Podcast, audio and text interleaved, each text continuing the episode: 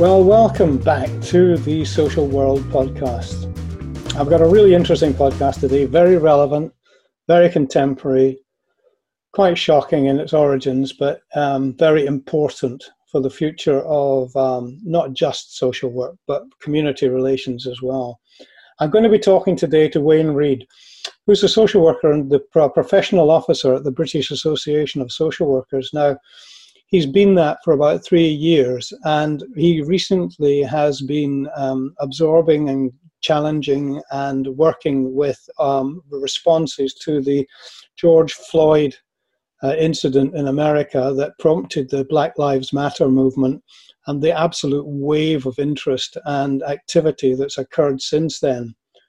So, Wayne, welcome to the program. Hello, David. Thanks for having me. Hi. Hello. Yeah, you're very welcome. I'm pleased that you could find the time, and thanks. Now, I know because we've been talking that you've actually been swamped almost, not overwhelmed, but certainly swamped by a phenomenal response in your um, gathering of information, your responding, your article writing, and all sorts of things that you've discovered in the last, say, what, six weeks since this has all been kind of a major story. And I wonder if we could just begin to maybe go back to the beginning again, at, at least, you know, all the, these weeks ago, and you could just gently take us through, reminding everybody, of course, that there will be links on the front of the podcast, you know, of things that you mention if we possibly can, and ways getting in touch with you. So there's no way that people will be able to not find anything you talk about. But I just, it's just been so much that I understand that I, I don't want you to actually feel that you'll be overwhelmed having to repeat everything without people getting a hold of it. So um, anyway, mm-hmm. so there we were back mm-hmm. several weeks ago. How did things begin to uh, develop for you and for your response um, to things? Well, it was just pretty sort of devastating, really. It affected me personally and professionally, uh, as I put in the article.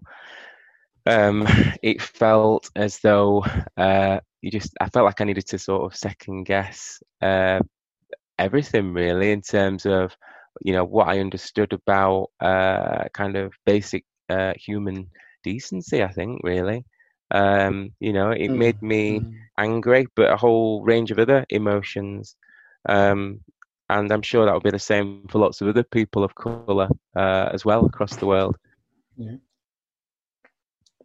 Absolutely. I mean, my, my understanding is at the beginning, one challenge I know that you put out there was that you felt that um, people in particular senior positions within several social work organizations or agencies or institutions or whatever possibly didn't seem to be taking things as seriously as you would have liked. And so you did put that challenge out there. I did, yeah. You? I left it a short while after the uh, event because uh, I thought, you know, a kind of response would be imminent uh, and swift because social work is based on, uh, of course, as we know, social justice, um, anti oppressive, anti discriminatory practice, and of course, anti racism, I thought would just be naturally uh, kind of part of that and, uh, and seen as such with regards to this. Uh, this murder, uh, and after a few days, I just found that well, there was little kind of well, yeah, little to no response really. Um, so I did uh, put, um, I guess it, it, may be seen as a challenge, but I would like to say more a question, really, of where where's the where's the response, really. And my uh, my organisation, I feel, were, were very good in swiftly issuing um, their condemnation of George Floyd's murder, mm-hmm. of um, you know, sort of racism generally, and BASWA's stance on that in terms of all the different types of social uh, injustice, you know, that, that we that we face in society, but also as an organisation, as a profession, that we stand, you know, we stand in challenging that and combating it. And I th- I feel that as an organisation, we did that sort of robustly early on, um, and that then gave me yeah. what I felt was the uh, the support, the grounding uh, to um, proactively do what I then went on to uh, to do. Okay, so tell us a little bit about some of the response you got, because I gather it was pretty pretty large in terms of actual kind of the, the volume that came out. Yeah. So um, there was a, a number of um, stages, I guess, in terms of the uh, the interest and the traction. Uh, some of it was to do with the initial comments that I'd uh, posed specifically for social work and social work leaders. Uh, and then there was the KCMG open letter, which uh, Bas then went. Uh, describe that. I, I, think this is absolutely fascinating, if not sickeningly yeah, ironic. But look, could you describe that a mm. little bit for people? So I received a WhatsApp message um, with the KCMG imagery on there, uh, and it, somebody had put it on Facebook who I knew, just sort of threw it in a group. Uh, when I saw it, I thought, I just cannot believe this, and it was just so kind. Of, Hang on, let's let's say KC, KCMG. Oh, yes. We better explain what it is. It, it, it's the the medal for, um, if you like, for, for, for outstanding kind of service to overseas work for the for British uh, for, for, the UK, and for di- diplomats get that. It's a very senior and a very kind of prestigious medal. it is, medal. That's right, it? and it's been handed out uh, since the 1800s, I believe. Um, and how this imagery has escaped people who've who've accepted that. I just I don't know. Uh, and for me, because it resembles so um, clearly, really, how George Floyd was murdered, ironically, as you say. Um, it was just it kind of reopened uh, what was already a pretty gaping wound for me, really. Uh, so. Yeah. It's a white angel standing on the head Pretty of much, a black yeah. man. With a race, uh, yeah, with. Yeah. I mean, you know, it couldn't be more ironic given what, what went yeah. on with it really couldn't. Floyd, could it? Not even if somebody deliberately went out of the way. I don't think to, you know, create something like that. And like I say, this predates that murder by, uh, you know, Mm. hundreds of oh, years. Yeah, sure. bizarre. But uh, so anyway, I was enraged. It's fair to say when I got that uh, that WhatsApp message, and I then took to Twitter. Probably, you know, a bit of a keyboard warrior these days. I've never intended to be, but uh, this is kind of what it's created in me. Um, and I tweeted the image, and um, the interest that that got was just, it sort of bowled me over, really. Um, my phone was pinging constantly for at least 24, 40, uh, sorry, 24, 36 hours at least. And it just went mm. sort of viral. Mm uh, and I had to mute that particular message on my phone because uh, it just got too much. Um, and there were lots of, I think, mostly people were supportive. They were understanding that, you know, that imagery was just completely unacceptable. But then there were people on there I felt who tried to mitigate what that image um, is, what it represents. Um, you know, there is a religious kind of connotation to it. I get that. That's you know fair enough. Um, for me, it's just the. And the other thing is, I know over the years the image has changed. Um, I believe during some eras it was a white angel stamping on a, a white Satan or devil. Um, but at different periods uh, and different cultures, different sort of uh, you know eras, as I say, really, then it, it, it, has changed. And as I said, it's an unmistakable mm. kind of uh, racist is that the contemporary one, I'm as really far as sure. you're aware? Are we not sure? I'm really not sure is the honest answer. No, yeah, but, but it's fairly. Uh, yeah. Okay. Anyway, you, you, you've written to the Queen about it, haven't you? The British yes. Association of Social Workers. The organisation has, yeah. yeah. Yeah. And, uh, you know, as I say, mm. they were very supportive with all of that and how it came about and um, sort of championing, you know, fundamental social work issues, really, as far as I'm concerned. Um, I have to say as well that we also had good support from uh, BASWA members, um, people I won't name individually because I don't think they will welcome that. But you know, it wasn't just me; it was very much a kind of team effort, uh, and that has been something that has helped me throughout these difficult times. Really, the, the sort of team mm. that's there in the background when when needed. Yeah. I think that I mean, from what I've understood, from what you've been saying, at at this time, you've you've decided to kind of uh, not target's the wrong word, but you certainly decided to have the discussion with um, social work organisations, uh, employers, leaders, institutions, etc. We're not talking about social workers at the moment engaging the public. Um, what, what, what your main thought at the moment is, the, the thrust of your discussion is, is to do with how the actual professional bodies are uh, approaching this issue. Is that fair? Yeah, I think so. I think that's about right. I think it, there's the sort of um, a hand in glove situation in that um, black and ethnic minority social workers themselves need to be um, provided with the right support, the right workplace cultures, the right understanding, the right education um, for them and their colleagues in terms of, you know, kind of their expertise um, being fully utilized in the workplace. But at the moment, and for a long time, it's been very um, oppressive uh, you know, for, for people of colour. Some of the people who've got mm, in touch with mm. me over the last six uh, weeks, and I have to say, you know, there's been a lot, um, and some of the stories people have kind of shared, it, it really has tugged at my heartstrings. And although I've experienced some of that myself in different social work roles, um, you know, I've been at BASWA now for three years, and prior to that, I worked uh, in the private sector, uh, fostering. So you know, it wasn't. I've not worked in frontline local authority um, services for a number of years, uh, and to hear some of the stories that people were sharing, it really was quite uh, jarring. Really, mm. you know, hmm. um, mm. Yeah.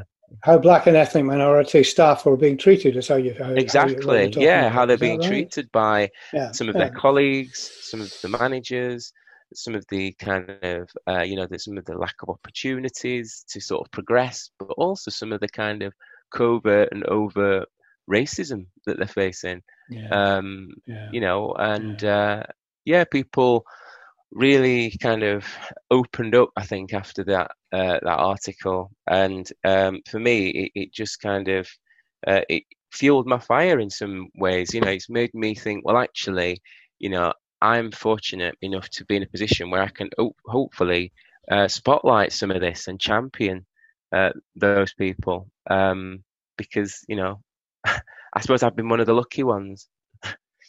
really.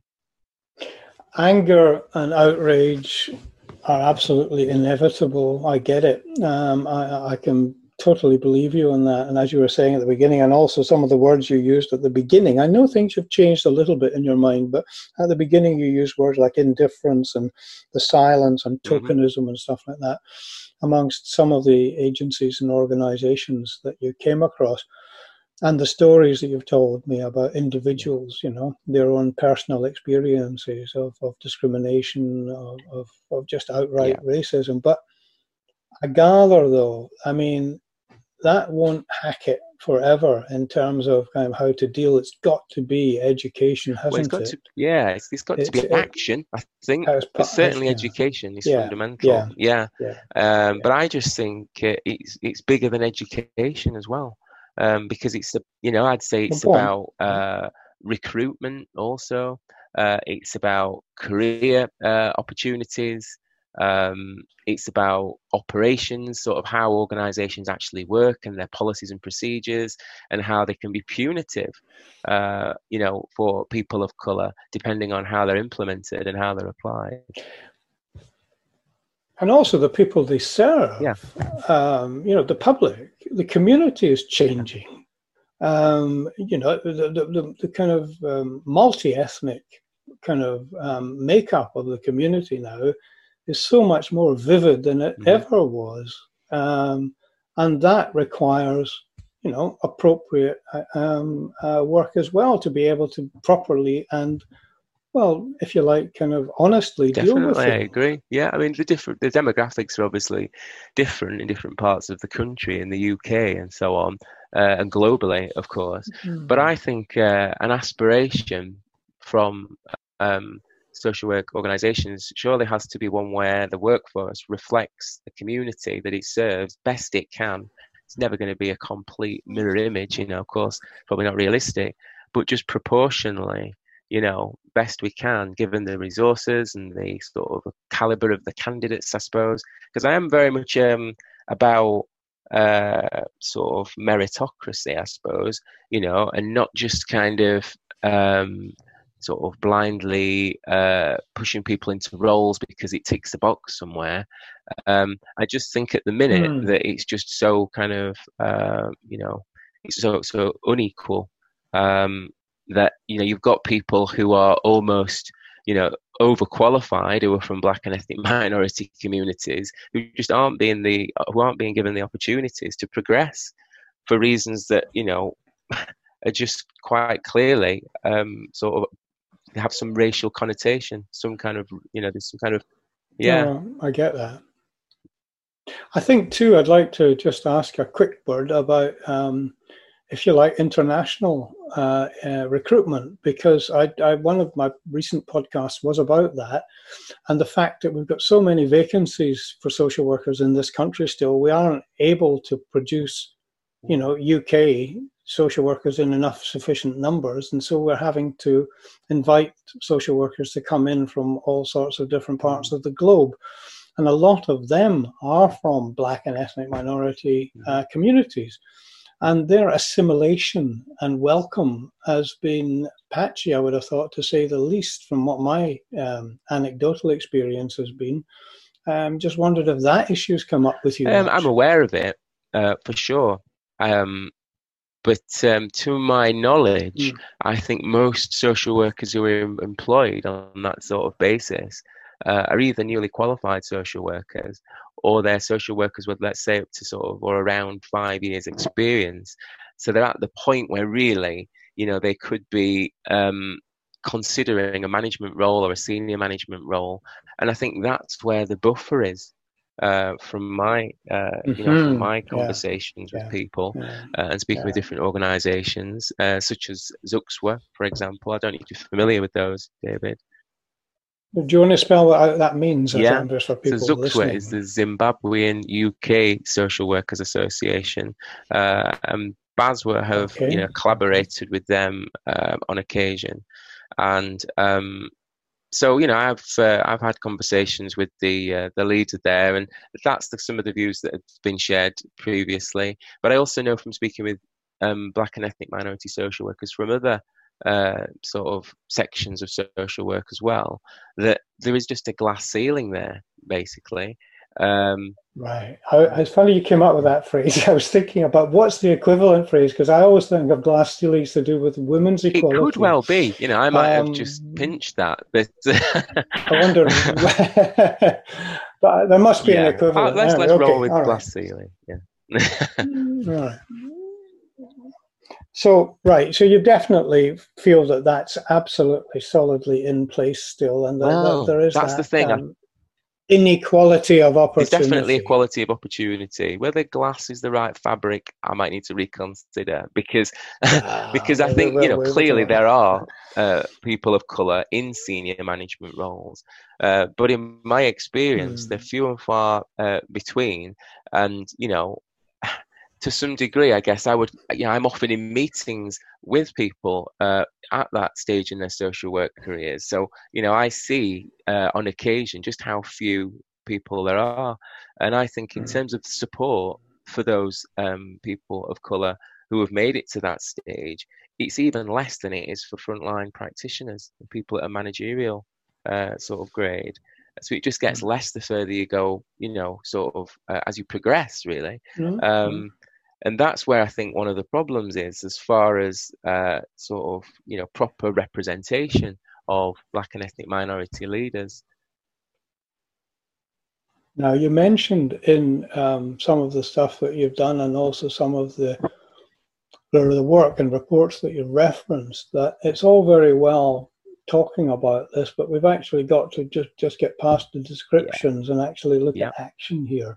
And one of the particular reports that you attributed that kind of thought to was Wendy Williams' one on the Windrush yeah. uh, report. And uh, you did feel that, although it was generally okay, but the findings did fall short a bit. I wonder if you want to amplify that a little yeah. bit. Yeah. So um, we we wrote the Windrush statement in response to the report, as you say, that was published, and um, hmm our thinking around that was that an apology really uh, was an acknowledgement, but it was only really the first step. Like you know what you've just really suggested. Really, action speaks louder than words, and you know we're still at a point where mm. we are waiting for uh, proper compensation for people who've been victim of uh, you know wrongful deportations and so on. Um, the treatment of those people uh, also has been found to be you know pretty inhumane. there's been you know BBC programs on recently as well, uh, depicting some of that. Um, and I'll be, I'll be honest, it's almost too traumatic for it's too traumatic for me to watch. Really, um, knowing what I know about the treatment of uh, the Wind, Windrush generation over many many decades. Um, so I just think yeah. uh, you know our statement really was robust statement challenging this idea that really an apology would would fix everything and it would be okay. Uh, you know what we yeah. want is a, a, position where there is sort of recommendations. You know uh, clear recommendations and um, an action plan. And you feel that's fallen short a bit? Yeah, I do. I think uh, it's one of these things that unless um, there's some significant milestone uh, or some tragedy or crisis that's occurring, i.e., people being deported kind of at very short notice, it's something that the media uh, are quite happy just to kind of you know, kind of um, sideline really. Um, and as far as government priorities, you know, it doesn't feel like it's something that you know keeps them awake at night and sort of, you know, makes them keen to kind of make some some swift kind of pro- progress on things because it's actually been you know ongoing now for quite some time. Okay. Well, look, let's talk. Let, let let's talk about action um, because I know that you're very keen to kind of um, emphasize that that's what's needed and also talk about one or two things that are coming up. So you've got another article coming out in Community Care any day now. Um, this is being recorded on the uh, Thursday, the 9th yeah. of July. So I suppose over the, the next few days, this article is coming out again, and it's a second, it's a follow-up article, isn't it, to the one you did in Community Care before that. Uh, was towards the beginning of this particular that's right. passage yeah, of your right. work. Um, and in it, you, you want to talk about embedding anti-racism yeah. in the workplace. Uh, that that's the kind of theme that I got from what yeah, you were that's saying. Fair. That fair? Yeah, I think it's uh, it's fair to say that the first article was uh, probably in some ways me venting um, my sort of emotions at the time and how I felt what happened related to social work and how I felt as a uh, black male social worker, um, both personally and professionally. Uh, and this second article is very much geared towards social work leaders, um, employers, educators, people of influence, and so on. And uh, again, I've just shared my viewpoint from the position of someone with lived experience uh, of this personally and professionally, uh, having worked in various different social work areas as well. I just felt, well, actually, I've got a few things I can say about how uh, I think anti-racist uh, culture should be embedded in the workplace um, for people of color. so, um, I mean, I'm very clear that black and ethnic minority social workers cannot and should not be expected to fix racism in the workplace. You know, that's just a kind of stage one thing for me. Um, mm, yeah. I don't think a knee jerk kind of look in the direction of, you know, the person or few people who happen to be of colour in the workplace, you know, with regards to this is going to be enough. Um, it really is going to require, uh, you know, heads of service and, and workforces to really fully come on board with this and, and sort of want to improve I'm not going to say change because some workplaces will be better than others anyway, but you know, just continuously improve their anti-racist culture, really. Um, I mean, like life yeah. moves on. Uh, I mean, and and you know, it's got to it's got to embrace um, new thinking, uh, or, or or what should have been thinking yeah. decades ago. But mm. even so, you know, it, it is actually now being recognized as kind of the most important way of actually yeah. moving yeah. forward. I also know that you have talked about developing a mobile workshop, for example. Do you yeah. want to say a little bit about so, that? So, following on from the article that you just referred to, there are some key um, organizational responses, typical organizational responses, as I see them, to tackling anti racism. Uh, you know, organizations might just keep silent or keep things the same um, as a kind of you know paralysis of fear almost um, or they might publish kind of lukewarm organizational statements that just say the same old stuff um, but not really kind of do anything more than just be tokenistic, which I think is unfortunately a kind of common response. Um, or thirdly, you know, they will sort of publish an authentic anti-racism action plan uh, and take this stuff seriously.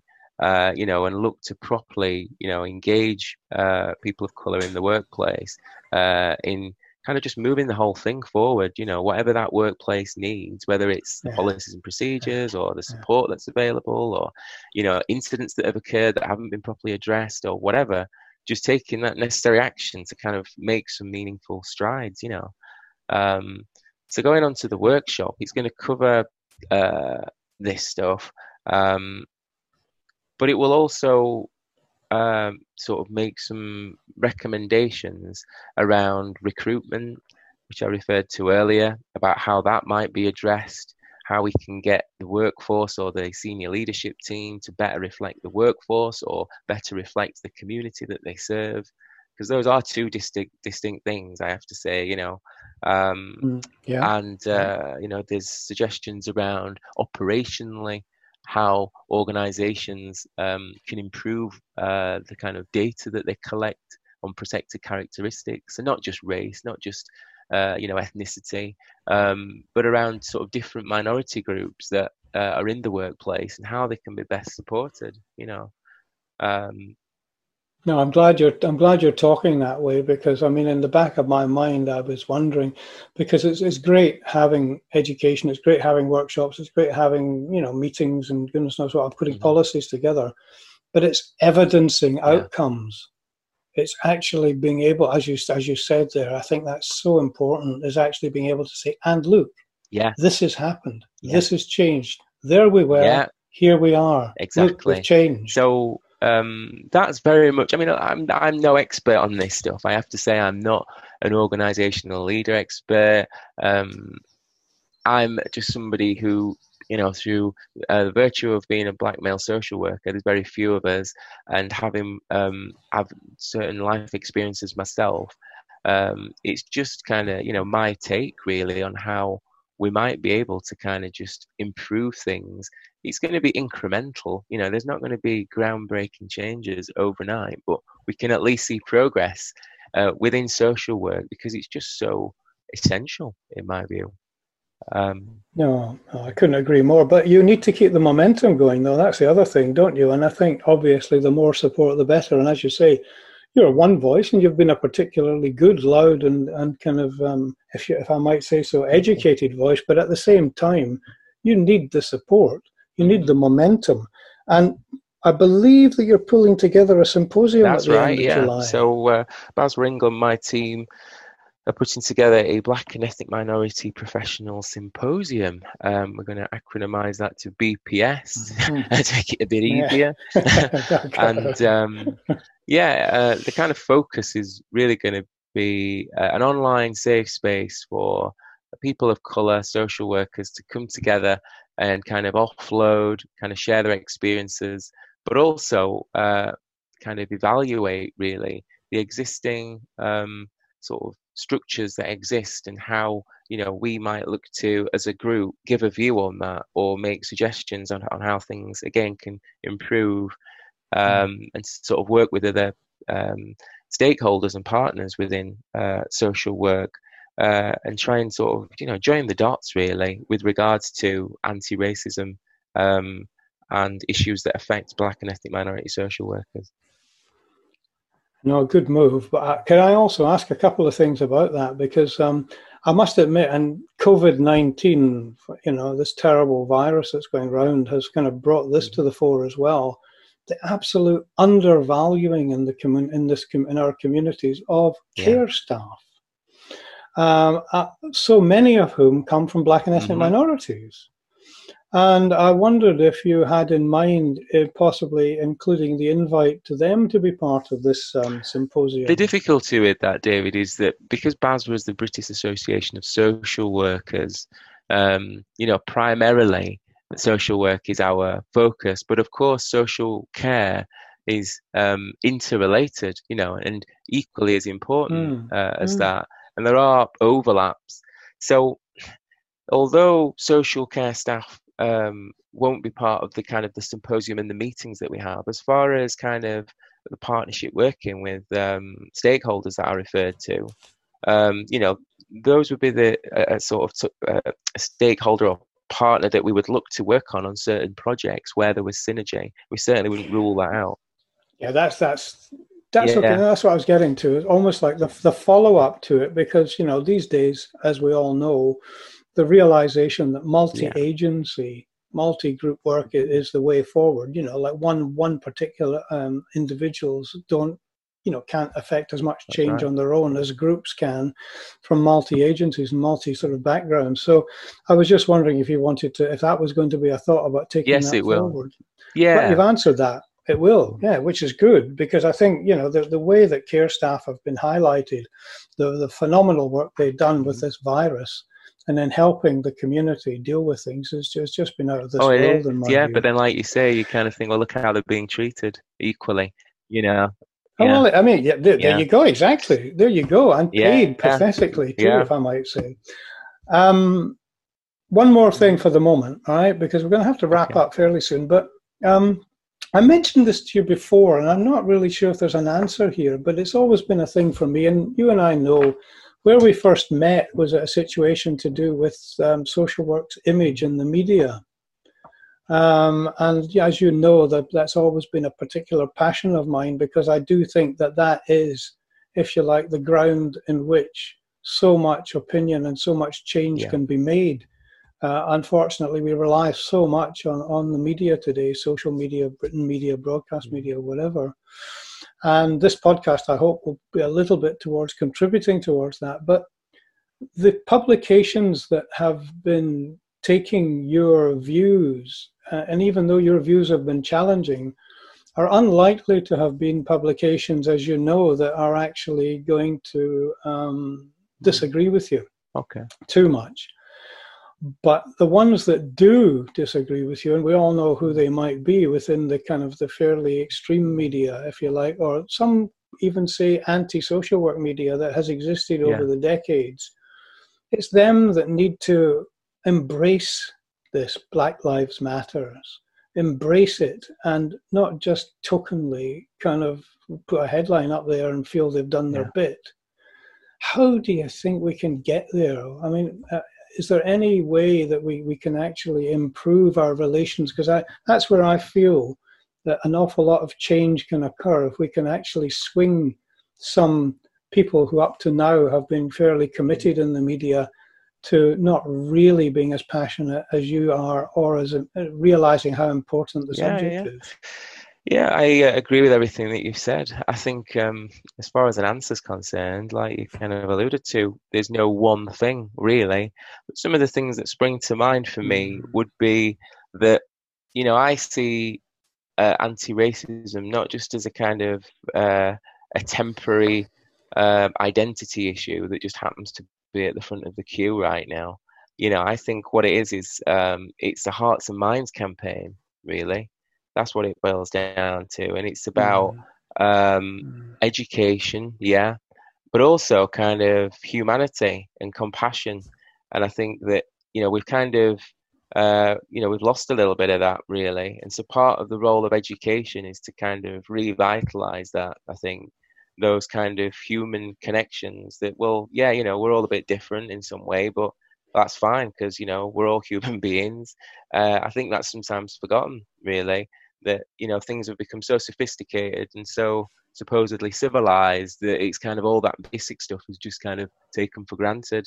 Uh, and I hope that what we can do is kind of uh, back to basics a little bit, really, through um, education, as I say, and just you know revisiting some of those fundamentals. That well, yeah, I'm a black guy, but you know, got family and uh, you know my mm. dad and you know just a normal guy really and you know so is the next person they happen to be white or the other but you know it's just well you know who cares really you know actually yeah. as long as everybody's eating yeah. as everyone's got okay. as long as everyone's got food clothing and shelter if we can promote that i think you know then hopefully you know that hearts and minds kind of education over a period of time will convert people I agree with you. I agree with you. And um, even getting maybe getting articles into these publications would be a good thing too. But this is the basic social work principle. I'm sure you agree would agree to, and a lot of what you've alluded to there. I mean, we are here as social workers. It's yeah. in our blood um, to resolve conflict. That's what we're here for. Whether it's individuals or families or institutions or communities or misguided media, we are here to resolve conflict, and that is a fundamental part of social work. I, I would say. Yeah, and I think, uh, yeah, I So, mm. yeah. So look, Wayne, Wayne Reid, professional officer with BASW. Uh, there will be, we'll put on the podcast whatever you want in terms of contact details at okay. the association yeah. for yourself, um, and in, um, some links as to some of the stuff that you've referred to uh, and some of the up and coming things that you've talked about in terms of the action yeah. column, if you like. And so it's been a pleasure talking to you today, and thanks very much indeed for being Thank on the program. Thank you for having me, David. It's been a pleasure. Okay. Well, now, everybody else, I'll just say that the next podcast I'm going to do is another one. And in a funny kind of way, I hope it will follow up some of the things that I've just been talking to Wayne about.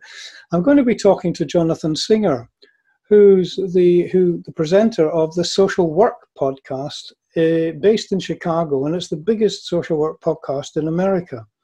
And he is a phenomenally interesting and erudite man who keeps his finger on a lot of the pulse uh, in terms of social work practice and policy across the pond. And so, following up that, there can't not be a discussion about George Floyd. There can't not be a discussion about all the goings on in America at the moment and social work's role in that. So, please keep in touch about that. Also, please remember there is a facility called Speak Pipe, which you'll see at the side on the front of the podcast. That, if you just click it, lets you record a short message about the podcast and uh, it'll come to me and uh, hopefully, if it's re- if it's uh, readable and not too um, challenging, I'll uh, try and translate it into some action, give you some call out, and also if there's some ideas about other podcasts, I'll be delighted to have a look at that too. So again, thank you ever so much for your time, and um, keep well and keep safe. Thank you.